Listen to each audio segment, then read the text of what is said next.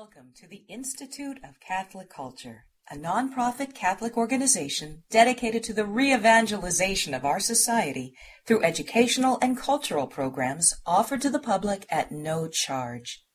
This and other presentations, hundreds of hours of audio, are available for free on our website, www.instituteofcatholicculture.org. There you can listen to or download educational programs related to all aspects of our divine faith, and you can review our schedule of upcoming events. We hope you can join us in person. Name of the Father, Son, Holy Spirit, amen. Prayer of St. Ephrem the Syrian. O Master, who loves mankind, illuminate our hearts with the pure light of your divine knowledge, and open the eyes of our mind to understand the teachings of your holy scriptures. Instill in us also the, the fear of you, blessed commandments, that we may overcome all carnal desires, entering upon a spiritual life and understanding and acting in all things according to your holy will. For you are the enlightenment of our souls and bodies. O Christ God, and to you we give glory together with your Father and your all holy, gracious, and life giving Spirit, both now and ever and unto ages of ages. Amen. Uh, our, our subject this evening is a fascinating one, and I'll tell you that I signed myself up for it because I wanted to know more about the Feast of the Presentation, the mystery of the presentation in the temple, and it has been one of the more difficult preparations I have ever done. Uh, so you're in for a, a, bit of a doozy here. Um, there's nothing light about what we're going, well, I shouldn't say that because it's the Feast of Light, Candlemas. But, um, but uh, there's nothing light uh, about the subject. It is a very heavy and deep subject. Uh, many of you know this mystery through your praying of the rosary. The Roman Catholic Church does not apply an obligation, uh, attach an obligation to the feast, as you know. Um, however, it is certainly a feast which is uh, at the forefront of many, many Catholics who meditate upon the mysteries of the life of Christ through the Rosary. Uh, it is also one of the 12 great feasts of the Byzantine churches. So it ranks among the greatest of the feasts, the Nativity of Pascha uh, and so forth. So uh, it is absolutely an important, important mystery of the life of Christ. It is among the most ancient of the feast that we celebrate as Christians. In fact, Pope Benedict XIV, no, I didn't misspeak, not the 16th, the 14th, um, uh, said it was of apostolic origin. And when a scholar says something is of apostolic origin, number one, it, it just makes it all the more important. But it also means something else. We really don't know where, where it started. It's untraceable. It goes back to the earliest days of the church. And when something has attached to it that kind of a history, it, gra- it gains even greater significance in the life of the Christian. Its liturgical commemoration uh, is, can be traced back certainly to the fourth century. And in the fourth century, we have homilies of St. John Chrysostom, St. Uh, Gregory of Nyssa, Cyril of Jerusalem, uh, Gregory the theologian, and others who preached on this great mystery of the life of our Lord. But it is also mentioned by the nun Egeria, who was a Spanish nun who went on pilgrimage from Spain all the way to the Holy Land so that she could see this, the holy sites of our Lord. And she wrote in her, in her diary, if you will, her, uh, her pilgrimage, all the details of what she saw, and sent those, those back to her fellow nuns in the monastery so that they could experience with her what she was seeing. And this is what she writes. Um, her pilgrimage was 381 to 384, so it's very, very early. She was in Jerusalem. She went to the church of the Holy Sepulchre, the Anastasis, and she says this The 14th day after the Epiphany, is undoubtedly celebrated here with the very highest honor. The very highest honor. Okay. What is mentioned also by Egeria and others is that this feast day takes this feast takes place not on February 2nd, but on February 14th. February 14th. 40 days. I misspoke. I said for, the 14th day. I meant the 40th day after Epiphany. The, obviously, the, the presentation as we're looking at tonight is a feast 40 days after when? After Christmas, after the Nativity of the Lord, when the Jewish laws we'll look at called for the child to be presented and Mary to come also to the temple for a purification. We'll talk about that in a minute. But she says 40 days, not after Nativity, but after Epiphany. And what date is Epiphany? January 6th. Why is that important? Because it tells us something about the liturgy which was taking place in Jerusalem. Even in the fourth century, the Nativity of the Lord was not celebrated on December 25th. It was celebrated on January 6th. Why January 6th? Four feasts were celebrated together on January 6th. The Epiphany or Theophany, which means Epiphany is literally the showing forth from above, right? Uh, what's the epi, uh, an EpiPen, doctor, right? An EpiPen is one, or an epidural is what? On the surface, right? It's a, okay, it's on the surface or above, right? Epiphany is a showing forth from above, or theophany, a showing forth of God. And what happens on January 6th? What feast do we celebrate? Uh, I heard a couple different things, right? Uh, we celebrate the baptism of the Lord, we celebrate um, uh, the visit of the three kings. Traditionally, also is celebrated in the old liturgy. Do you know?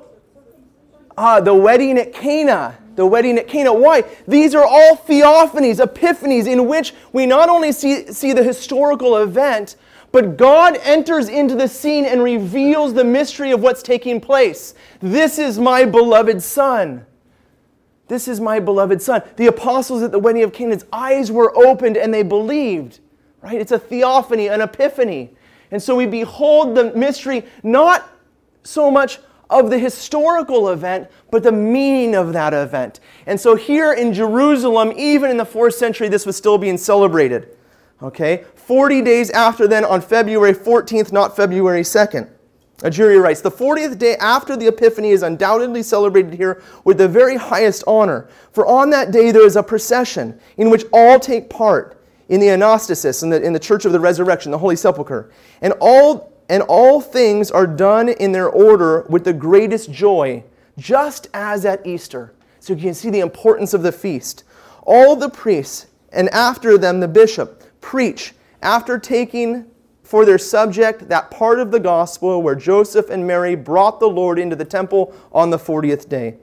And Simeon and Anna the prophetess, the daughter of Phanuel, saw him, treating of the words which they spake when they saw the Lord. The priests are treating of it. And of that offering which his parents made. And when everything that is customary has been done in order, the sacrament is celebrated and the, and the dismissal takes place. Okay, this is the, the nun Egeria giving us a sense of how old this feast is.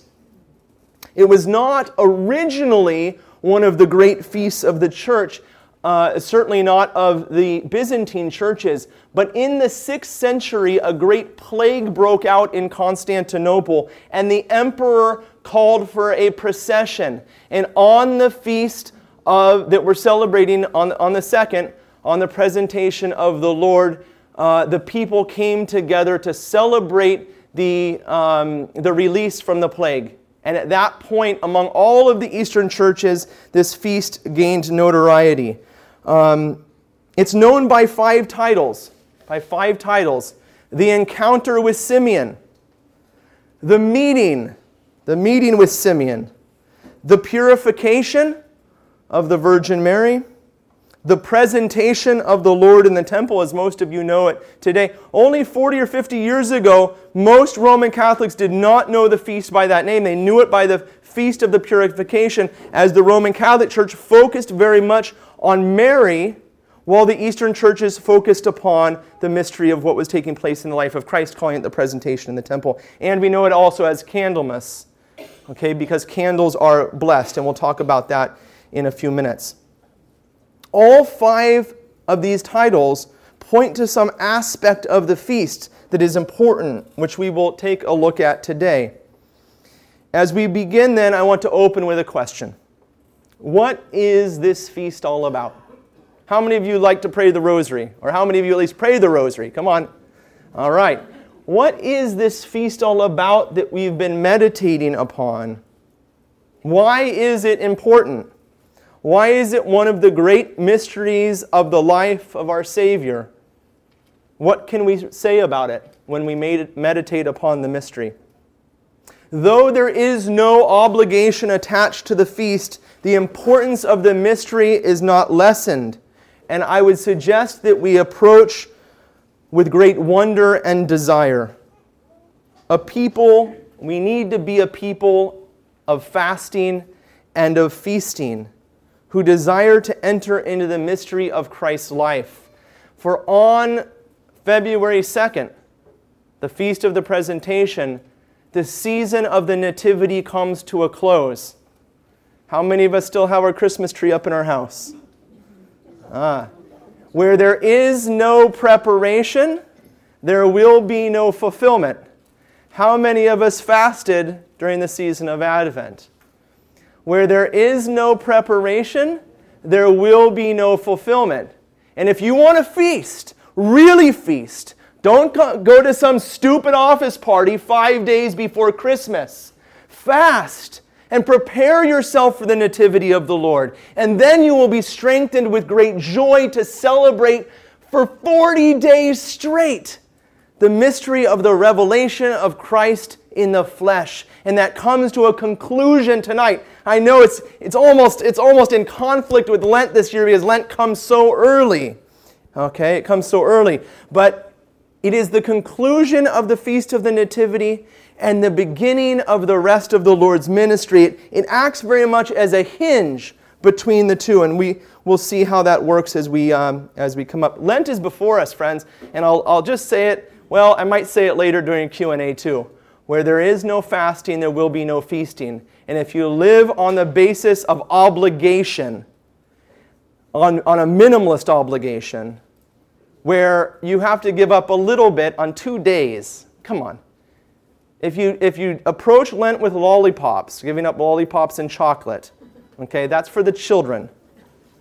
It's time to grow up as adults and start to prepare ourselves for the resurrection of Jesus Christ. We can talk more about that later we must not look at this feast or any of the moments of the Lord's life from the outside. We need to look at it from the inside. And I want to share with you, I'll, I'll quote from a number of times tonight, Father Paul Hinnebusch. You can come and gr- get his book later, but it's a little commentary in the Gospel of Luke. He says, In writing these things in the way that he did, it is Luke's intention that we too, his readers, see what has taken place, so that our hearts too will be converted Luke intends to get his readers fully involved in the mystery of Christ, which he presents. Do not stand on the outside of any of the feasts of our Lord, any aspect of his life. You must come and stand in the mystery when you're reading the scriptures. And certainly that is true with the Gospel of Luke and the presentation of our Lord. As I prepared my talk tonight, this evening, I ran into a common theme, really a problem that I found among many commentators one of explaining this feast by justification or defense. And I would say very much defending it from the outside rather than getting in and seeing on the inside. If Mary was conceived without sin, as the church proposes, if she lived a sinless life, then why would she need to be purified? So the attack goes.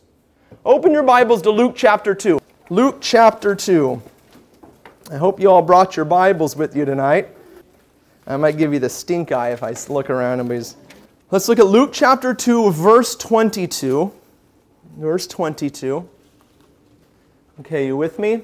Luke 2:22. And when the time came for their purification, according to the law of Moses, they brought him, that's Jesus, up to Jerusalem to present him to the Lord. So there it is, okay? We're going to look at that more, so leave that open. But the purification of the Virgin Mary? Why was it necessary, if she was sinless, to go up to Jerusalem to be purified of what? And then to offer, thank you, and then to offer a sin offering. For what sin? Catholics. So the argument goes. And we can see the point. We can see the point. Why would Mary, like every other woman, need to be purified if she is without sin? And the common response, and the correct one, is that Mary, in this case, humbled herself to become obedient to the law to fulfill all righteousness. And if anyone should think that this is an inadequate answer, then I think we need to look no further than the life of our Savior, who came not to destroy the law, but to fulfill it. Why, we might ask in response, in response was Jesus baptized.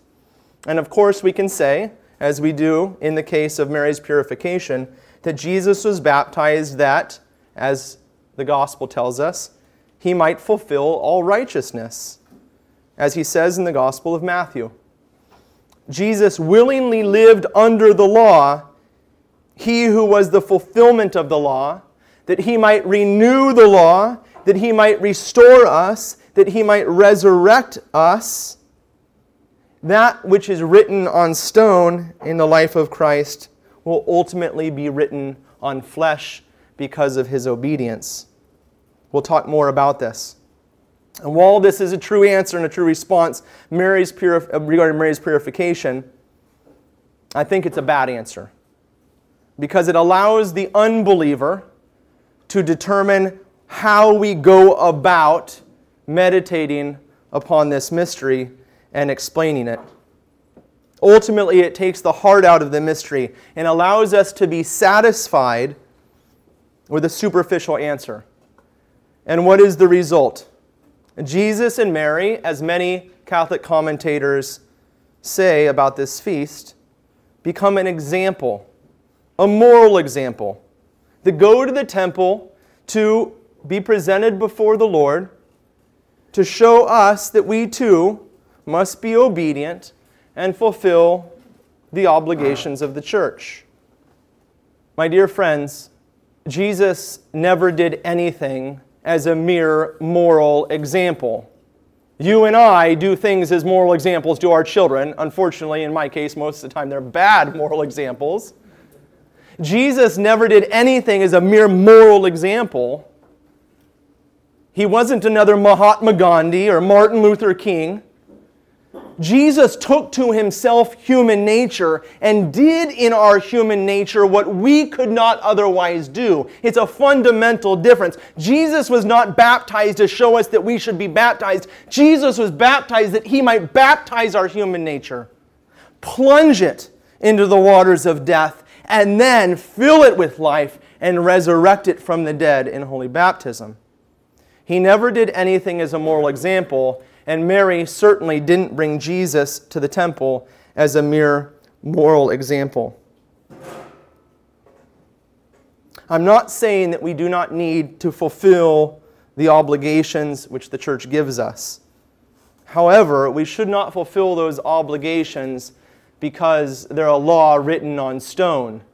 We should fulfill those obligations because they are a law written on our heart.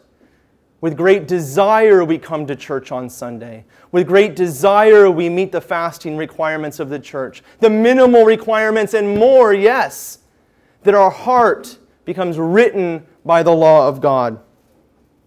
As I said, Jesus assumed our human nature to do with it and in it what Adam and Eve failed to do. All right, that's enough by way of introduction and blowing off a little steam on my part. Um, I want to get into the mystery that is before us and put aside this, the, the attacks on the spotless and ever Virgin Mary and begin to see in her actions and in the actions of our Lord in the feast of the presentation, the actions, the saving actions of God Himself. So, what is this feast all about? What is its inner meaning? How does it, as all actions of Christ, restore our human nature? How does it heal us from the wound of the sin of Adam and Eve? How does it bring us back into the home of our Heavenly Father?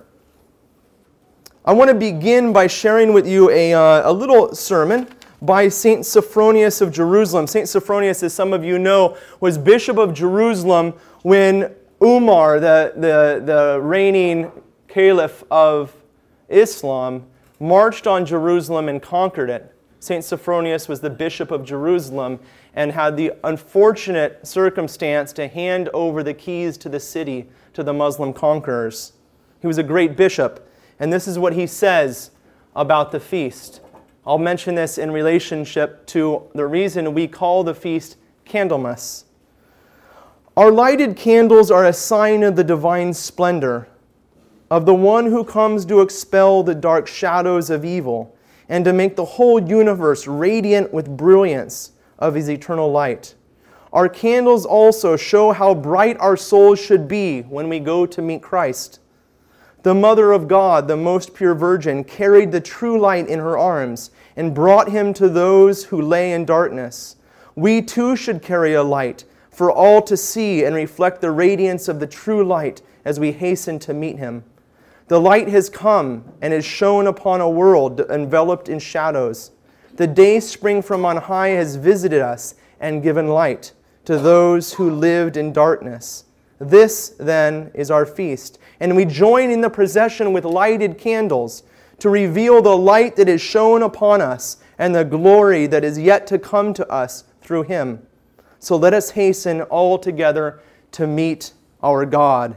It was customary in the church to bring candles or to be provided candles by the church. Those candles on February 2nd are blessed and they are taken home. Why candles? To remember that first procession up to the temple, the small procession of Mary and Joseph and the child, of St. Simeon and Anna the prophetess, who brought the Lord up and presented him to the temple. We then go with lighted candles, accompanying him who is the light of the world.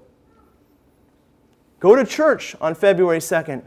Bring your candles and have them blessed. It is customary to take those candles home and burn them in your prayer corners. It is also customary when a dear one is dying to take that candle that was blessed on Candlemas and burn it next to their body as they go to meet the Lord. I have a handout for you guys tonight. Do you all have it there? You have? Does anybody not have it? Raise your hand if you don't, and we'll bring it to you. Raise it high, and then we'll bring it out there. I'm not going to go through it all, and um, I just want to point out two things for you. Um, Bob, I'm not, oh no, actually, I think I have mine. Yeah, I have mine. I just want to point out, it's a two sided thing. I thought it was helpful just generally as a catechetical tool. A little instruction from the Catechism of the Catholic Church. Are you on that side of the page, the Catechism? And on the other side of the page, an instruction from the then Cardinal Ratzinger, a little thing he said when he was asked a question about how best to read the Bible in front of some young people, and he just began talking. Uh, I mean, he was an unbelievable, brilliant man. And he laid out one of the most clear uh, explanations, guides for reading Scripture properly right here. I love this. I use it a lot of times. And so let's turn back to this section on the Catechism. And I just want to show, point out to you two things. I want you to come down with me the senses of Scripture. You see that? Sense, according to an ancient tradition, one can distinguish between two senses of Scripture the literal and the spiritual, the latter being subdivided into allegorical, moral, and anagogical. Anagogical, okay? So there's these two levels, but notice what it says next. All other senses of sacred Scripture are based upon the literal. Okay, that means the, the number one job of the exegete, the number one job that you have when you're reading your Bible is to out what in the world is the author talking about? What's going on historically, literally? What is he trying to convey through this text? And oftentimes, this literal, historical, and the spiritual intertwine because sometimes the author has a deeper intent than just relating what happened, as in the case of the presentation of, in the temple. Sometimes he says things or quotes things that took place in order to bring out the inner meaning of what's going on. And that's exactly what we're going to see today on a number of levels in the Gospel of Luke. Okay, and then I want you to turn your page over, and I want you to, it's the summary is at the very end. And I want you to look at that. I think that we must learn. Are you with me? I think that we must learn these three elements, and those are the three elements covered in this. Reading in personal conversation with the Lord, reading in the company of instructors who have experience of the faith, that's the masters, right? St. Sophronius, okay, and others.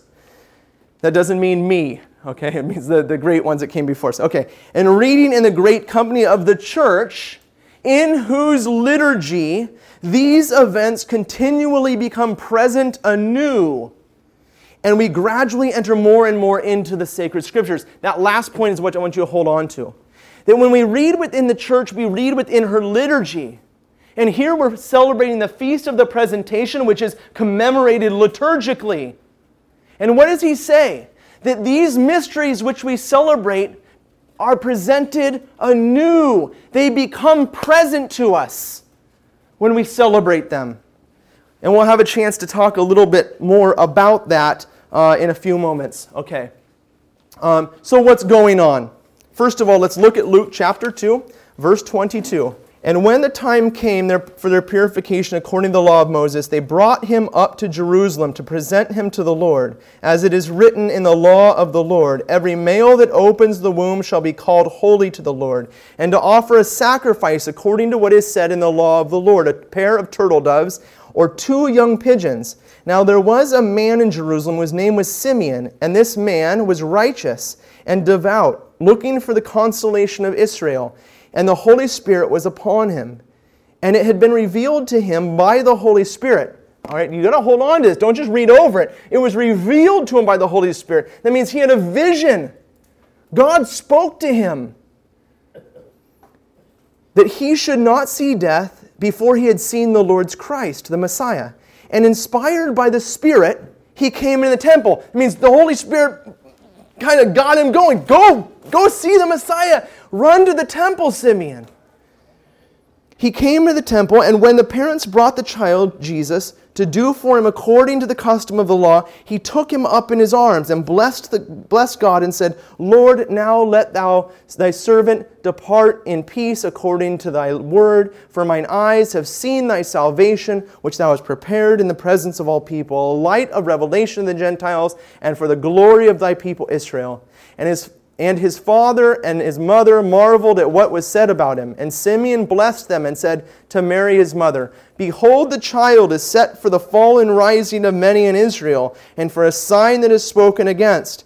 And a sword shall pierce through your own soul also, and the thought of many hearts may be revealed. And there was a prophetess Anna, the daughter of Phanuel, who uh, from the tribe of Asher, who had a great was of great age having lived with her husband seven years from her virginity, and a widow till she was 84 years old. Now, you got to remember, women were married quite early 14, 15, 16 years old. So she was widowed at 21, 22, 23 years old, and the rest of her life was spent in the temple, ministering to the Lord, praying, worshiping, and telling people about the coming Messiah. She did not depart from the temple worshiping with fasting and prayer night and day. And coming up to that very hour, she gave thanks to God and spoke of him to all who were looking for the redemption of Jerusalem. All right, so there's the, the well, you want the literal historical? There it is. You read it. All right, you read it. Um, a few things about this text. First of all, um, uh, this is a, uh, what do you call this type of picture or whatever? Topography. Yeah, from above, right? And there's Jerusalem. And there you can't read it, but that's Bethlehem. This is the Dead Sea, and that is the Jordan River. Okay, so Jerusalem, Bethlehem, you can see how mountainous this is, right? The hill country of Judah. We've heard the hill country of Judah in the Bible, haven't we? That's the hill country of Judah. All that area is the tribe of Judah, their, their, their land that was allotted to them. And Jerusalem is, of course, in the center of it. The distance from Jerusalem to Bethlehem, yeah, five, five, five and a half, six miles. Yeah, very close, very close. By well, not, maybe not by today's standards, they walked, but really it's very close. Mary would have stayed in Bethlehem most likely after giving birth for those 40 days and then made her way to Jerusalem. Let's see what else I got for you here. All right, that's just another picture, and I can't even see where Jerusalem is, so I'm going to skip that. Oh, yeah, there we go. I blew it up for you. Isn't that right there? Jerusalem, and you see Bethlehem? Right there? Uh, anyways, it gives you a sense of the hill country, and that's what I wanted to show you. Okay? Uh, and then, of course, this is a model of the temple that Mary would have entered. Um, and a little closer um, uh, example of that. We know that women would have come to the temple, climbed up these 15 stairs, and entered into the temple uh, through the gate. Well, she would have on that day entered through the gate of the firstborn. The gate of the firstborn, which was on the southern side of the temple. This, of course, is the Kidron Valley down here. All right, why do I know that? Because the temple faced toward the east, toward the Mount of Olives. So when the sun came up in the morning, it would shine upon that gold in front of the temple, and the whole temple would just gleam with light. Okay? So she would have come up through there, entered into the court of the women, climbed these 15 stairs to the gate of Nicanor, and there she would have met Simeon, who by tradition we know to be a priest, a Levitical priest. And he would have received the child Jesus there. In fact, we know from the text that he blessed them. Priests bless. Okay? Simeon would have received the child Jesus there, and we'll talk more about that. Okay. That gives us the historical and geographical understanding upon which we need to build the deeper, a deeper understanding. Okay, I had a more, I don't need to go over that. There we go. That's a nice picture. We'll leave that one up. Okay. Now, St. Luke uses in this text and in his entire beginning of his text um, the practice of what we call typology, in which he uses images from the Old Testament to help us understand the mysteries of the New. I'll share with you Cardinal Jean Danielou's insight here. He says, before we study the patristic, the, the old time, okay, the, the uh, interpretation of the fathers, of the mysteries of the life of the Lord, we must first define the principles which inspired them. For this symbolism, the symbolism that we'll find in Luke's gospel, is not subject to the whims of each interpreter. It constitutes a common tradition going back to the apostolic age. And what is striking about this tradition is its biblical character. Whether we read the instructions concerning the sacraments, and here he's talking about how we celebrate the liturgy in the church, whether we read the instructions about concerning the sacraments or look at the paintings in the catacombs, we are struck at once by the figures taken from Holy Scripture. Adam in paradise, Noah in the ark, Moses crossing the Red Sea. These are images used for the sacraments. It is then the meaning, or we could say these are the images used for the liturgy. And here we're studying the feast of the presentation, which is celebrated liturgically. It is then the meaning and origin of these biblical symbols that we must first make clear. That the realities of the Old Testament are figures of those of the New is one of the principles of biblical theology. I'll say that again. That the realities of the Old Testament, the crossing of the Red Sea and so forth, are figures of those of the New is one of the principles of biblical theology. The science of similitudes between the two testaments is called typology. And here we would do well to remind ourselves of its foundation, for this is to be found in the Old Testament itself. At the time of the Babylonian captivity, the prophets announced to the people of Israel that in the future God would perform for their benefit deeds analogous to and even greater than those which he had done in the past. In other words, God brought the people out of Egypt in the past. God is going to do something new and similar to that in the new. They crossed the waters of the Red Sea, leaving behind them slavery and coming to newness in life with God. God's going to do that again. Hello, baptism. God fed them with manna in the desert. God's going to feed you again with the Eucharist. John says that in his gospel, doesn't he? The comparison between manna and the Eucharist. In other words, if you know what God did in the past, you will begin to understand what he's doing now in the New Testament and in the church. Why is this important? Because as we look at the Feast of the Presentation, God is going to do something analogous, but even greater than what he did in the past. And here's the key in the liturgy, the sacraments carry on in our midst the great miracles, the great works of God in the Old and in the New. This is what Cardinal Ratzinger was saying earlier. For example, the flood, the passion, and baptism show us the same divine activity is carried out in three different eras of sacred history. Do you guys understand what I'm talking about? God's love and God's action within mankind reveals itself in the same way and is the same one who is acting. The same mystery which is taking place, revealed to us in shadows in the Old Testament, further revealed to us in the New, and finally the veil is lifted in the liturgy of the church. Similarly, God prepared in the Old Testament for the great mystery of the presentation of the Lord in the New. Okay.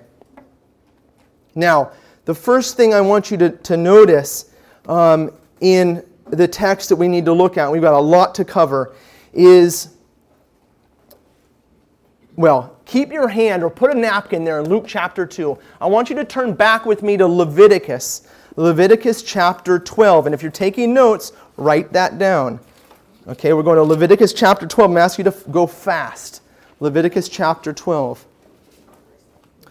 Okay, Leviticus chapter 12. The Lord said to Moses, I'm in verse 1, chapter 12. Come on, Catholics, open those Bibles up. Leviticus chapter 12. If you got tabs in your Bible and you, you know, get rid of the tabs. You should be able to find the book of Leviticus. Otherwise, you're going to get slaughtered by the Jehovah's Witnesses. Come on. Chapter 12, verse 1. The Lord said to Moses, Say to the people of Israel, if a, chi- if a woman conceives and bears a male child, then she shall be unclean seven days, as at the time of her menstrua- men- menstruation. She shall be unclean. And on the eighth day, the flesh of his foreskin shall be circumcised. Then she shall continue for 33 days. Okay, 7 plus 33 is? Thank you. In the blood of her purifying, she shall not touch any hallowed thing, nor come into the sanctuary until the days of her purification are completed. Okay, that's what's going on in the life of Mary. She's gone now 40 days, her bleeding has stopped, and now she's going to go to the temple. And look, let's look at verse 6. And when the days of her purification are completed, whether for a son or for a daughter, she shall bring to the priest at the door of the tent of meeting a lamb, a year old for a burnt offering, and a young pigeon or a turtle dove for a sin offering. And she shall offer it before the Lord and make atonement for her. When she has been, then she has been clean from the flow of her, her blood. This is the law for her who bears a child, either male or female. Now, did Mary bring a lamb to the temple? What did she bring? Well, what did she bring? Hold on, you're getting ahead of yourself. What did she bring? Yeah, the birds, right? Why didn't she bring a lamb? Take a look. and if she cannot afford a lamb, then she shall take two turtle doves and two young pigeons, one for a burnt offering and the other for a sin offering. And the priest shall make atonement for her, and she shall be clean. And you're absolutely right. There's a double reason here. Number one, Mary is poor. She is poor, but most important, Mary and Joseph are poor in spirit. And we know those who are poor in spirit are blessed, as the Gospel of Matthew says. They are blessed, for they will inherit the kingdom of heaven. The kingdom of heaven as Monsignor Pope mentioned in his talk on the Beatitudes, to be poor in spirit is to be hungry and desirous of the things of the Lord. To be poor is to know that you are not quite at what God has fully prepared and to want it more than anything. They were hungry for the th- heavenly things, they were hungry for the things of God. Mary was poor and she brought the gift of the poor for sacrifice but in her arms she carried the Lamb of God Himself. Obviously, with this interpretation, we can begin to see that there's more going on here than may first meet the eye. Luke is writing with symbols, or maybe better, he's painting a picture. He's painting a picture. We need to enter in and see what he's placing before us. A second theme that I want to point out to you that Father Paul Hinnebusch mentions. He says, To understand Luke's account of the presentation, we must realize it is the climax of the whole story of the Lord's infancy. Hold on to that. It is the climax of the entire story of the infancy. That means the nativity. That means the annunciation, the nativity. It means the baptism, the circumcision, everything, the visitation. This is the climax. This is the most important moment. We must realize is the climax of his whole story of the Lord's infancy. Everything in that story leads up to the Lord's coming in the temple as a child in his mother's arms.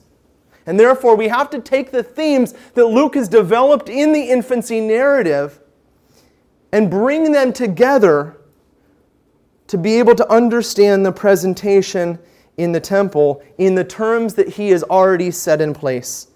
For the sake of time, I'm just going to have you turn there. But Luke in his gospel lays out the infancy and, and Mary's place in the infancy in terms of two important things. Number one, the Ark of the Covenant.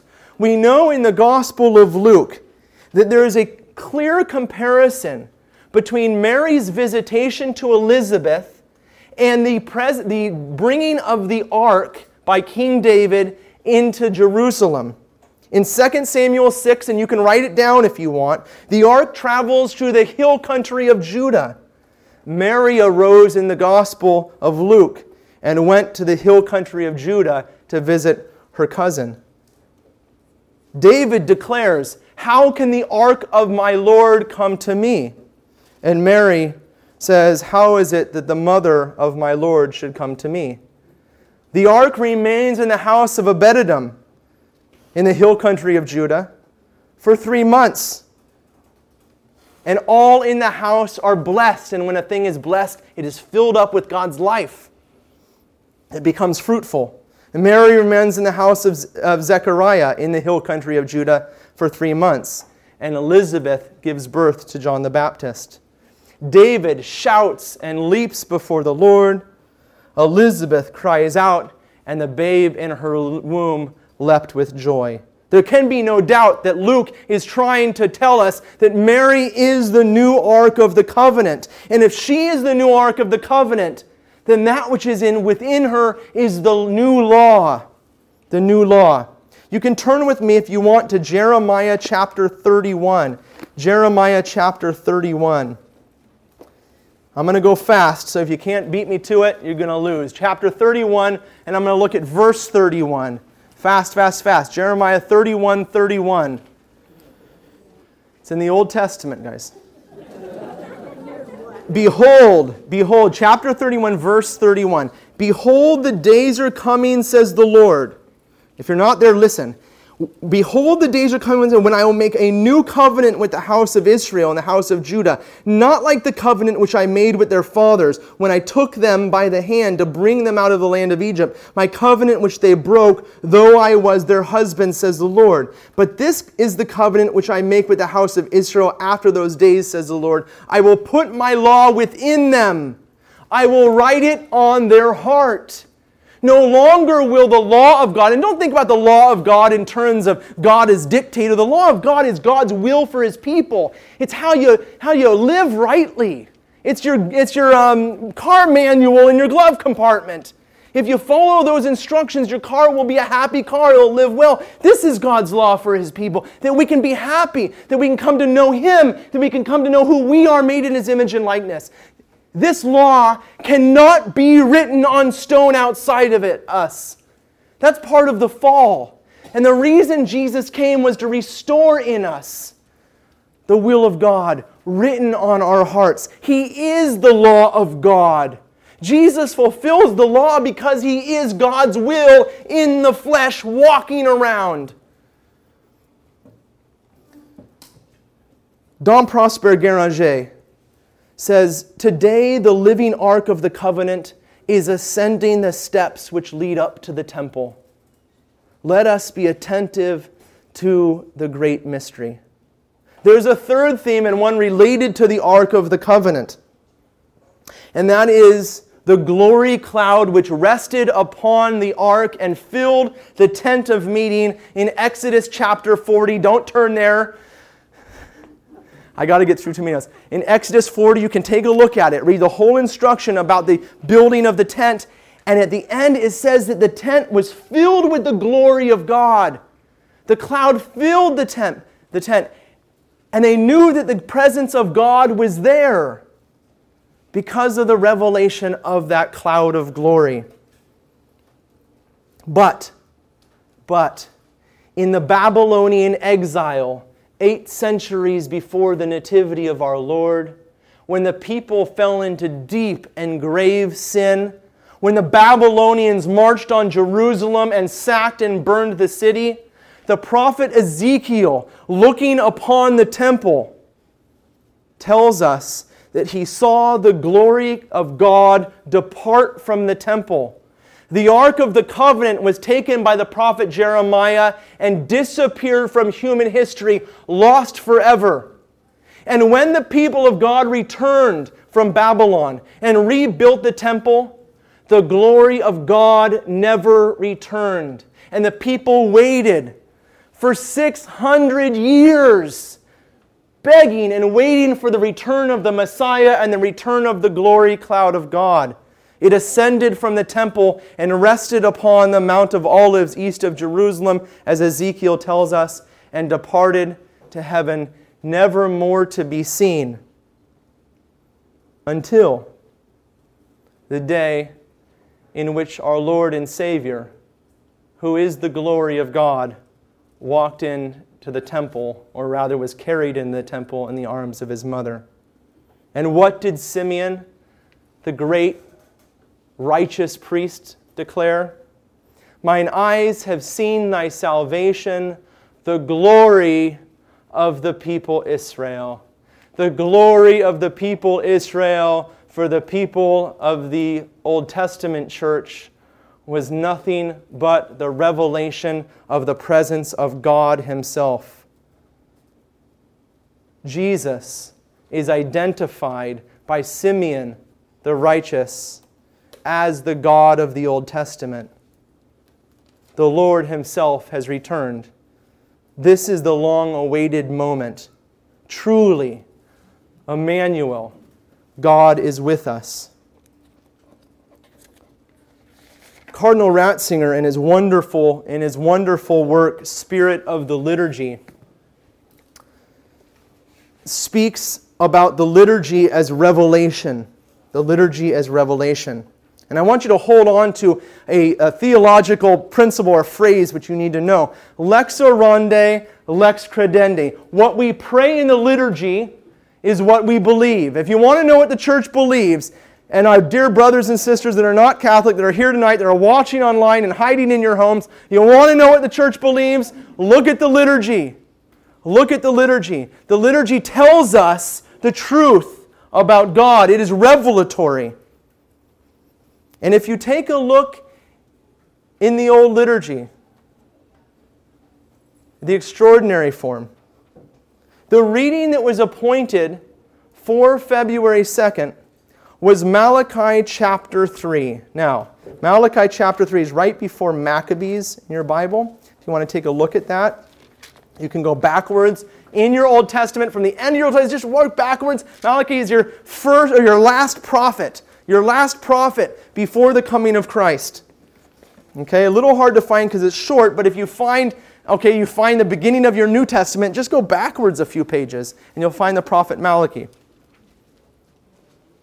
If Jesus is the revelation of the glory of God, now having returned to the temple, then we can say for certain that the prophet Malachi, his prophecy, is fulfilled at this moment in the presentation of the Lord in the temple. And what does he say? If you want to know what is truly happening spiritually at the moment in which the Mother of God brings God Himself back into the temple, restoring His dwelling among men chapter 3, verse 1 Behold, I send my messenger to prepare the way before me.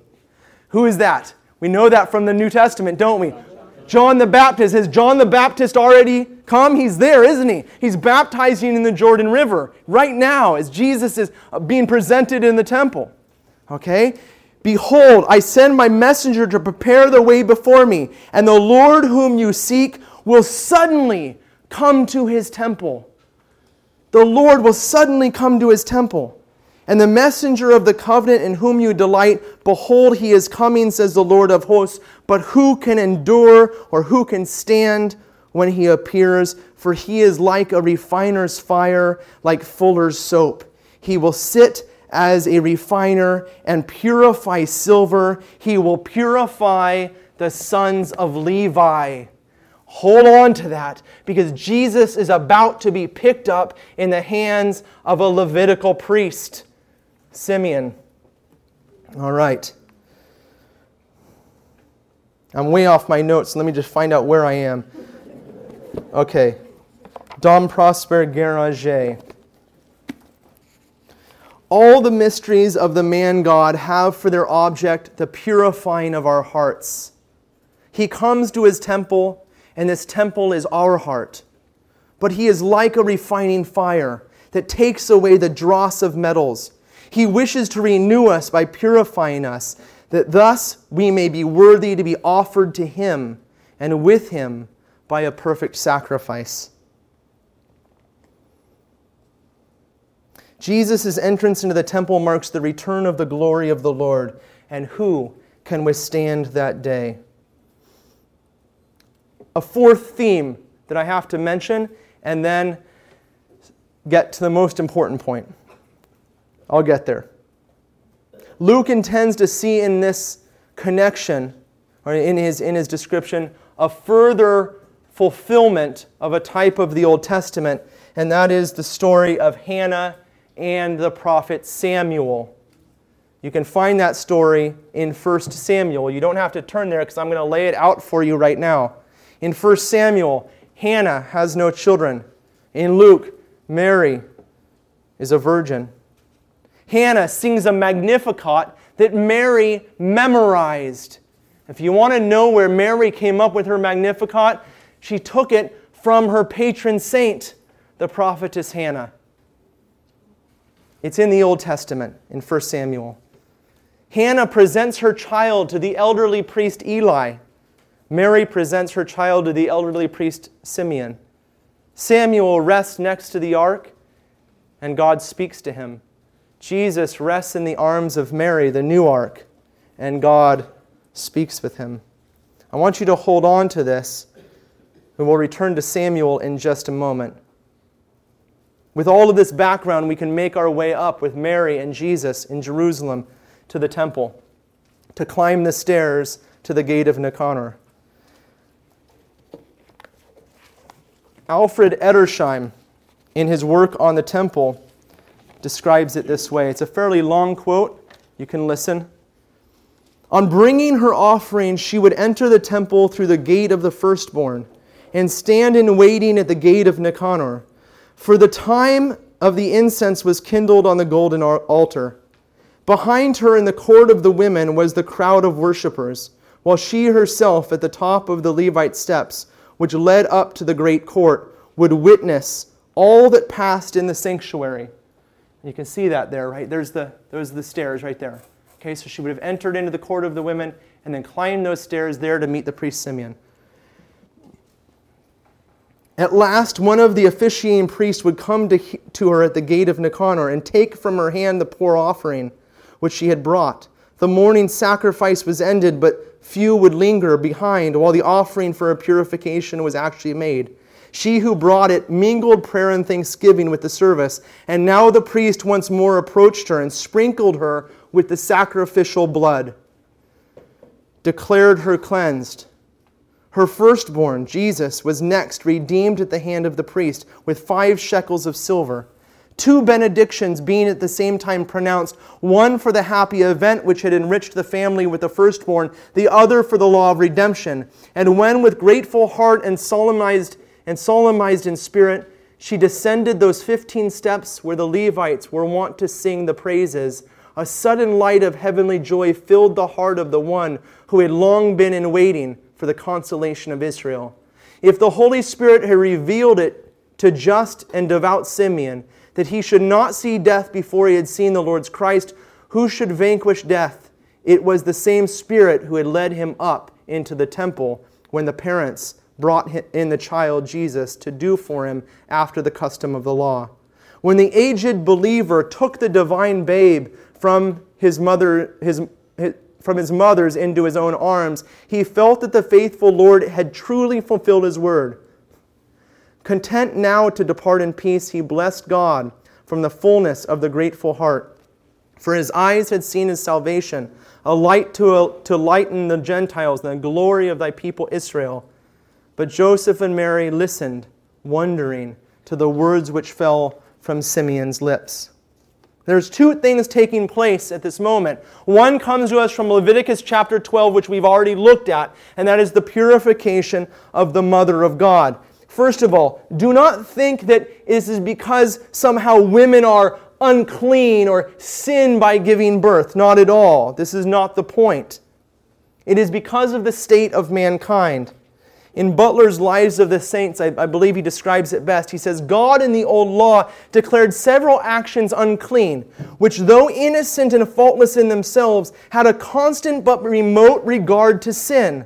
One of these was childbearing, to denote the impurity of man's origin by his being conceived and born in sin. For the, le- for the removal of legal uncleanness in general, God established certain expiatory rites consisting of ablutions and sacrifices to which all were strictly obliged who desired to be purified. The second thing taking place is the presentation, or we might call the redemption of Jesus. And we find this in Exodus chapter 13. Let's turn there, it's very important. Exodus chapter 13. Exodus chapter 13. The Lord said to Moses, Consecrate to me all the firstborn, whatever is the first to open the womb among the people of Israel, both of man and of beast, is mine. This is the chapter after the Passover. And what happened at the Passover? The firstborn of Egypt died. And, G- and God says to Moses, Consecrate the firstborn of Israel to me. Turn with me uh, to verse 11. Verse 11. And when the Lord brings you into the land of the Canaanites, as he swore to you and your fathers, and shall give it to you, you shall set apart to the Lord all that first opens the womb. Okay? Why is it important that these firstborn are consecrated to the Lord? Why? Because biblically, when something happens to the head, it redounds upon the body. What happens to the first is revealed in the rest. The sin of the king becomes the sin of the people. A leader leads, and spiritual leadership brings about spiritual life or spiritual death. The firstborn were consecrated in Israel to be the priests of the people of God so that when they drew close to the Lord, all of the people would receive the blessing that those firstborn would receive. There's a further reason in Exodus, it tells us in Exodus chapter 4. Exodus chapter 4. And it should be in my notes, and I don't even see it, but that's okay. I'm going to look at it and we're going to find it. Verse 22. And you shall say to Pharaoh, Thus says the Lord, Israel is my firstborn. And I say to you, Let my son go that he may serve me. Why? Because he hates Egypt? Because he hates the other nations? No. Israel is to be consecrated as his firstborn, that the blessing of Israel might redound upon the entire world. That is the purpose of the calling of the people of God.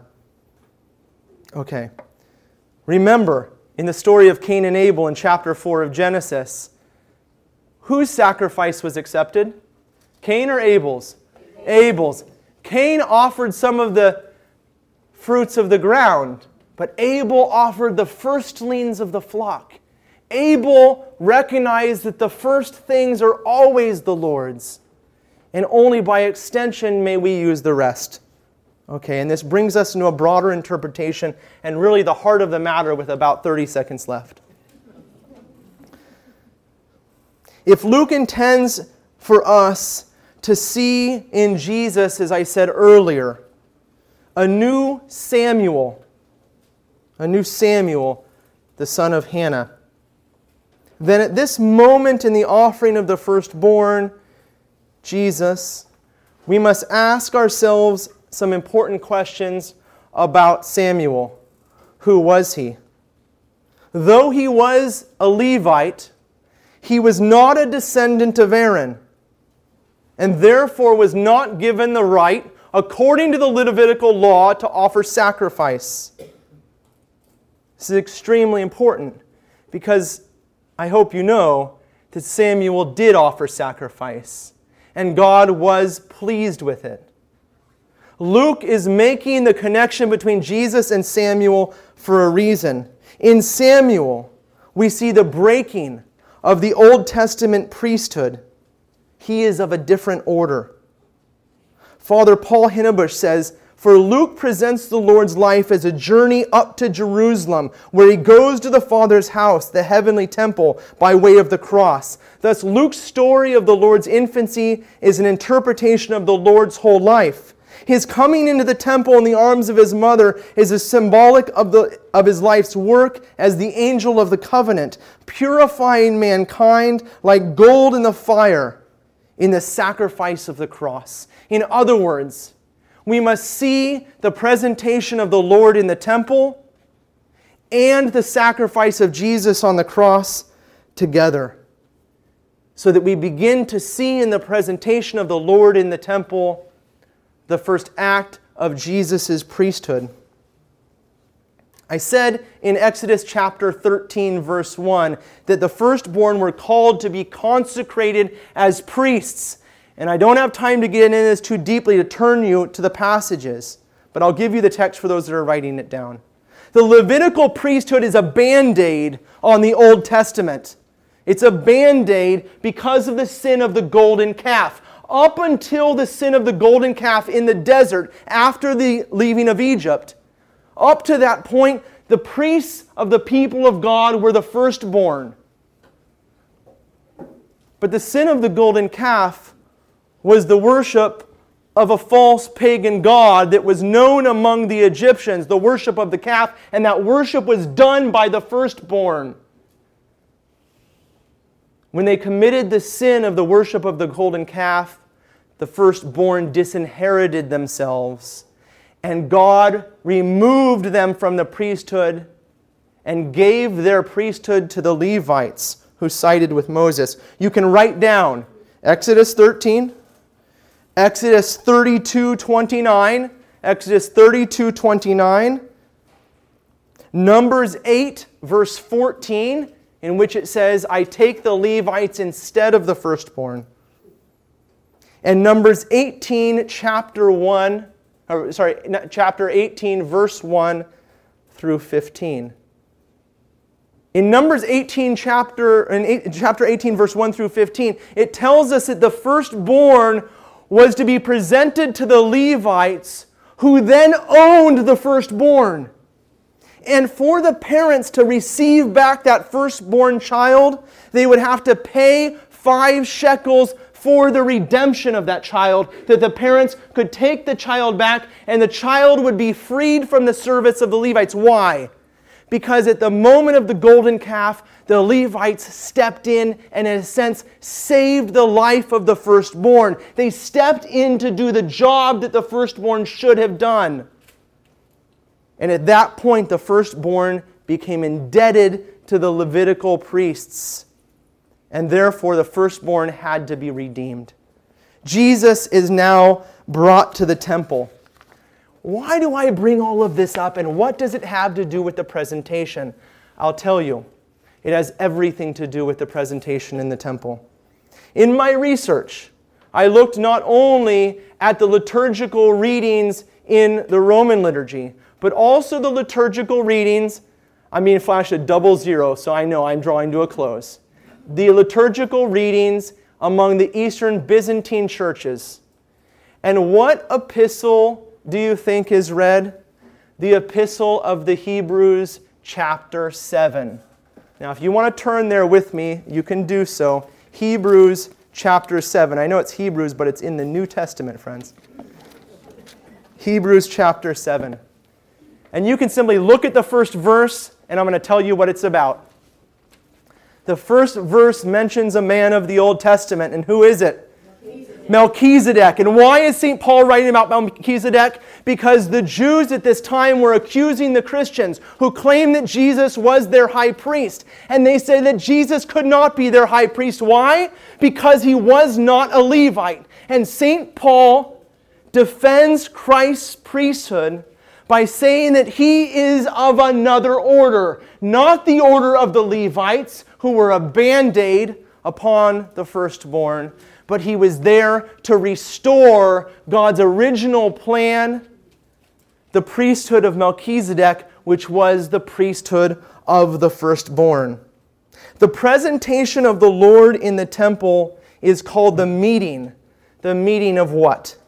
The meeting of the firstborn priest, Jesus, and the Levitical priest, Simeon. And at that moment, the great righteous Levite priest, the one who was a temporary fix for the disobedience of the firstborn, sees one who is fully obedient, Jesus. And at this moment, the righteous Levite and the entire Levitical priesthood proclaims, Mine eyes have seen thy salvation. At this moment, the righteous Joseph paid the five shekels and redeemed Jesus, the firstborn priest, from the hands of the Levites and freed Jesus for another work, that work which will be consummated on the cross. I hope you can begin to see what is taking place.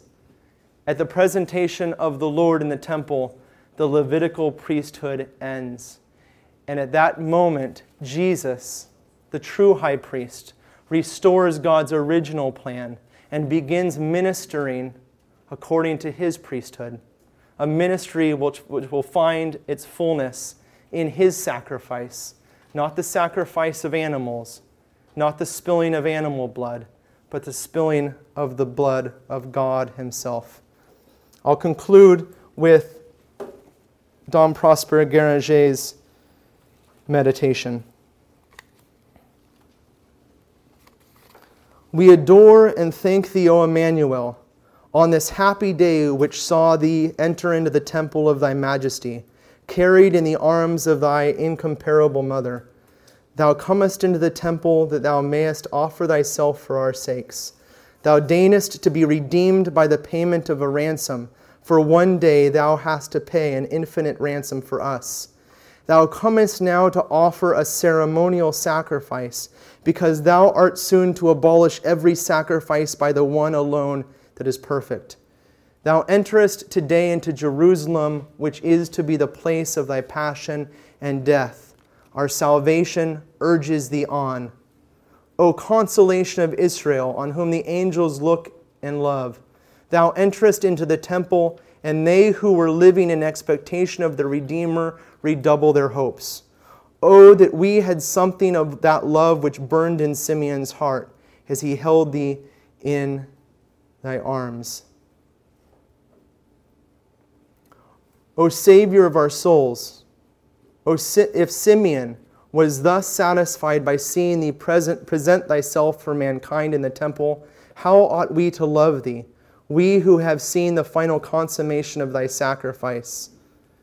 thou wilt be offered, not in the temple and in Simeon's arms, but outside the city gates and on the arms of the cross. On that day, man will not offer up the blood of a victim for thee, but thou wilt offer up thy own blood for man. What return shall we make to thee, O divine infant? For thou bearest within thy heart, during this thy first offering, the same infinite love for us, wherewith thou wilt consummate thy last. Can we do less than offer ourselves to thee from this very day to be wholly thine? And now, O Mary, who could tell the joy and the humility of thy maternal heart in this offering thou makest to the eternal Father of his and thy Son? The holy Anna too approaches thee, and thou lovingly receives her. Perhaps in thy younger years thou hadst received from her in, thy, in this very temple the affection and care of a second mother. Thy heart thrills with delight at the hearing of the, these two venerable saints extolling God's faithfulness to his promises, and the glory of thy child, and the splendor of the light which is now to be shed forth on all nations. The happiness of thus hearing the praises of the God who is thy child fills thee with joy and thankfulness. But oh, what a sword of grief pierces thy heart, dear mother, at the words of Simeon as he gives thee back thy babe. Henceforth, thou must weep as often as thou look at him. He is to be a sign of contradiction, and the wounds men are to give him are to wound thy soul. O mother of sorrows, we were the cause of this. It was our sins that changed thy joy into mourning, and yet thou lovest us because Jesus loves us. Love us now and forever. Inter- intercede for us with thy Son. Pray that we may never lose the graces granted to us during these 40 happy days. These graces drew us to the crib of thy child, and thy affection encourages us to stay. We are resolved to maintain our position near Jesus, following him through all the mysteries which are now to succeed this of his infancy. We are resolved to be faithful disciples of this dear Master and follow him as thou didst, even to the foot of that cross which was revealed to thee on this day. In the name of the Father, and of the Son, and of the Holy Spirit. Amen. Thank you very much.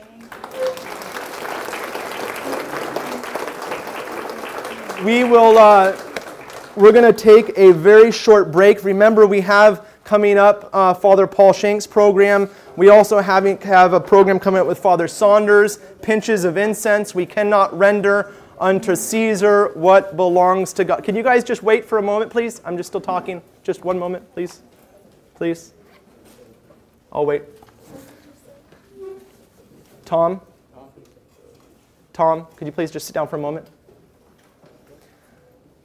Father Saunders, pinches of incense. We cannot render under Caesar what belongs to God on Sunday, March 6th. Those flyers are in the back. We will take a short break, and for those that can stay around, we'll have a short question and answer. I would like to speak for a moment during question and answer. I hope we'll have an opportunity on, um, on uh, a little part that we didn't talk about, and that is Anna, uh, 84 years old in the temple, a beautiful image of evangelization. So we'll take a short break for those who can stay around. Thank you very much for coming this evening. How does this feast relate to why the tradition of removing the decorations in the church at this feast versus at the baptism? Uh, okay, very good. And I, uh, he came up and asked me that, so I pulled. Uh, okay, very good. And I, uh, he came up and asked me that, so I pulled this quote that we had read earlier, and I'll just share it to, with Father Paul Hinnebusch. He says, he says, to understand Luke's account of the presentation, we must realize that it is the climax it is the climax of his whole story of the Lord's infancy. Okay? And this is true among all of the fathers that the presentation of the temple is the fulfillment of what happened in the Nativity. This is why I started talking about the dating of Christmas. For the early church, the big deal was not the fat baby Jesus and the crib cooing. Okay? It's a very late kind of mm, poetic kind of development of seeing how beautiful the little babe is. No, the early Christians weren't interested in that. They were interested in the revelation of who that child was. And that revelation wasn't given until when? The baptism of the Lord, the visitation of the, of the kings, uh, the wedding at Cana, and ultimately at the presentation when, uh, when Simeon and Anna profess, This is the guy right? And so the whole, everything that started with the Nativity comes to a climax now with this proclamation. And now from this point forward, Jesus will begin his ministry in the Gospel of Luke. Okay? Of course, in the Gospel of Luke now, he's going to head back to Nazareth, right? And come back at 12 years old. But in between those two points, where does he go? He goes to Egypt, exactly. So he's in Bethlehem for a while there. Remember that uh, Herod kills everybody two years and younger, right? Because it's been a while and they're not sure exactly when he was born. So he stayed there for a while and then eventually they went to Egypt. Is that okay? We went to Bethlehem together. Well, actually, we didn't go to Bethlehem together because on our pilgrimage, that was when I was not leading a group, and uh, I missed the bus to Bethlehem because I got stuck in a monastery talking to a monk. It was, anyways, long story. But okay, let's go. Who else got a question? Okay, Bob's got a question. Going to make. Why don't you grab Jim there and then okay. Uh, could you elaborate on your your statement about Mary being the new Ark of the Covenant, I think of her as like the new Eve and Jesus as the fulfillment of the law. Well, she is the new Eve. Look, all of these Old Testament types converge, and I'll just that. Remember that quote I shared with you from Cardinal Jean Daniélou.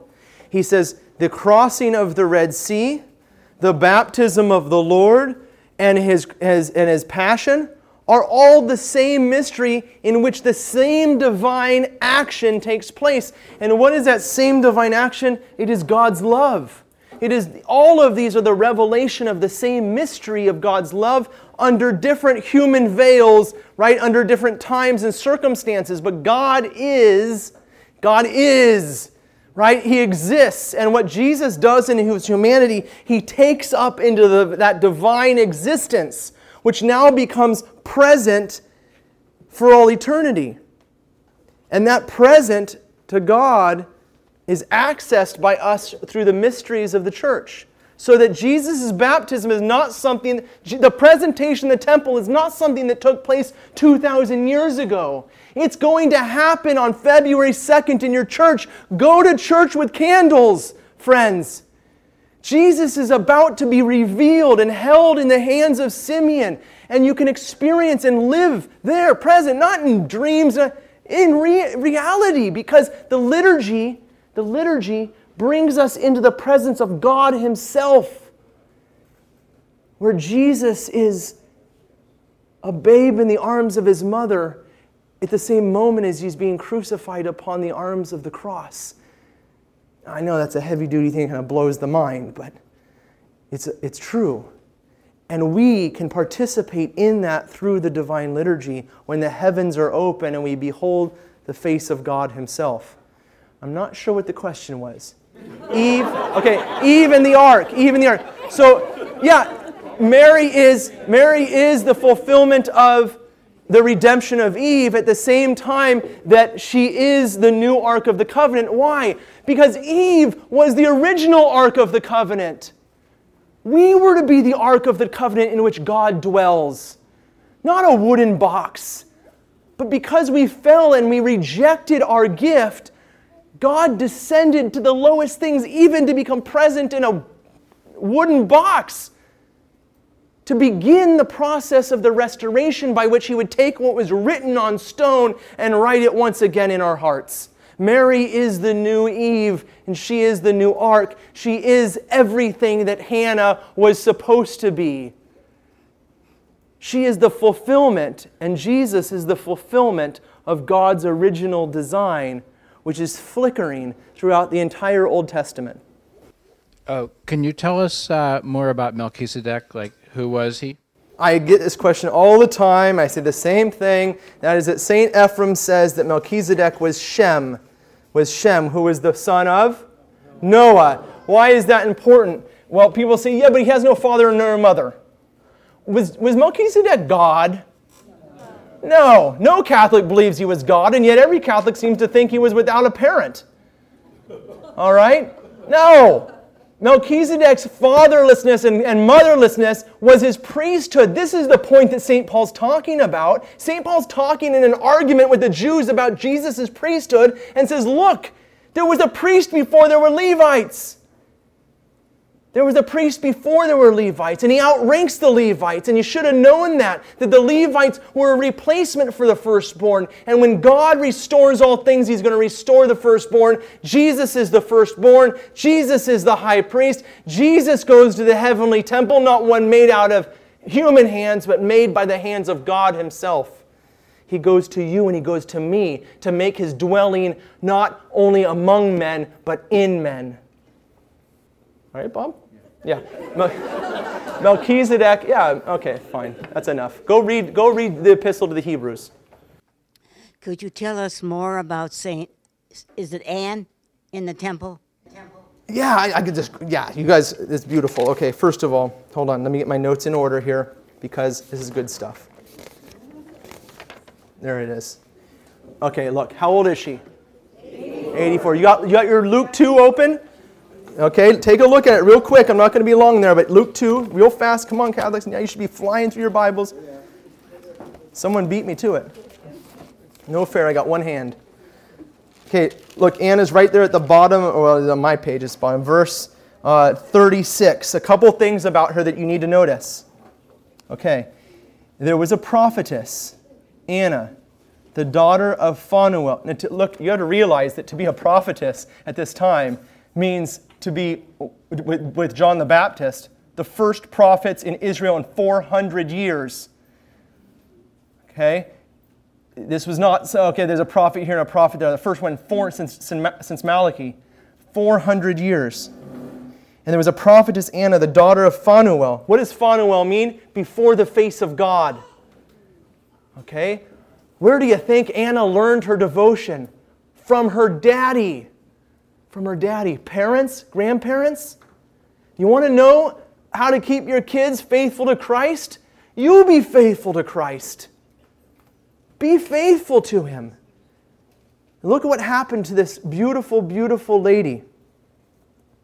Where was her daddy praying? In the temple, day and night, I can guarantee you, before the face of God. And she learned from him. From the tribe of Asher, she was of great age, having lived with her husband seven years from her virginity, and, in, and as a widow till she was 84. She did not depart from the temple, worshiping with fasting and prayer night and day. There you have it. Night and day, prayer and fasting. You want a patron saint for Lent this year? Okay, right there. I'm serious. Pray to her. A prophetess, ladies one who speaks the word of God, a prophetess. Pray to her that she will strengthen you to continue worshiping with fasting and prayer night and day for 40 days till Jesus rises from the dead. And coming up at that very hour, she gave thanks to God and spoke of him to all who were looking for the redemption of Israel. She did not depart from the temple the true temple in the presentation is Jesus. She spent her days and nights worshiping, fasting, and prayer. We who've seen thy salvation, how do we spend our time? She gave thanks in Greek, Eucharistia. She was a Eucharistic woman and spoke to all who were looking for the redemption of Israel. She's an evangelist. 84 years old. Brothers and sisters, please don't tell me, Deacon Sabatino, you go on EWTN. You, Deacon Sabatino, yeah, you go to the talking to people. I can't go out and talk. She didn't depart the temple telling everyone that she could get her hands on who would listen to this crazy old woman who was a prophetess tell about the redemption of Israel. He's here. He's here. Every single person she could find, she talked to about the thing that was most dear to her heart. You want you want a patron saint to teach you how to evangelize? It's right there. And she didn't do it by great speeches on EWTN or anything else. She did it by grabbing every single person she could and told them her heart. The redemption of Israel has arrived. You don't have to live in sin anymore. You don't have to live like the pagans live anymore. Come to every single person we meet. Come to church with me. I have something that can make you happy, the only thing that can make you happy. Why not leave them in peace? Pope Benedict asked. Do we believe that we have the only thing that can possibly make humanity happy? And if we do, then we cannot leave them in so called peace. We have an obligation to give that great gift of life which they need. She's a great evangelist. We cannot keep the gift hidden. Do you think there are any similarities between um, Mary presenting or offering her son to God and Abraham offering Isaac to God? Oh, certainly. Look, offering sacrifice, you have to realize this. What is the heart of sacrifice? What does it mean to sacrifice? Does it mean to kill and, de- and, and destroy? No. Sacra feature, it's two Latin words stuck together. Sacra to make to uh, holy, and feature uh, is, is to make. To make holy. To make holy.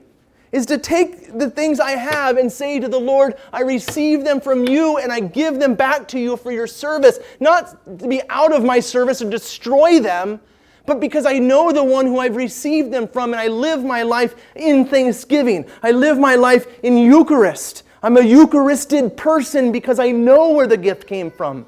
And I know that that gift is to be used as the Lord has given it. Abraham offering Isaac is a Eucharistic man. The image of Christ himself being offered, more commonly than an association with the Mother of God. But, but all of the Old Testament, every time man raises his hands and gives thanks to the Father for his gifts, he does what Adam and Eve were called to do but refused to do. This is what Jesus came to do to offer himself to the Father while they murdered him. Never forget that. They murdered him. And in the midst of that murder, he did something with it. He never lost his trust in his Father. He never lost that connection of loving communion. And in that, man was restored. All of the sacrifices of the Old Testament point to that. All of the sacrifices of animals and birds are a way in which the Old Testament church gave what they had to God to share what was of theirs, their life, a gift from God, back to their Heavenly Father. Jesus comes to do that in its fullness with Himself. So, yes, yeah, you, Mary is a new Abraham. Why not? Mary is the new Moses. Moses gave the law written on stone, Mary gives the law written on the heart. God bless you guys. Thank you very much for coming today.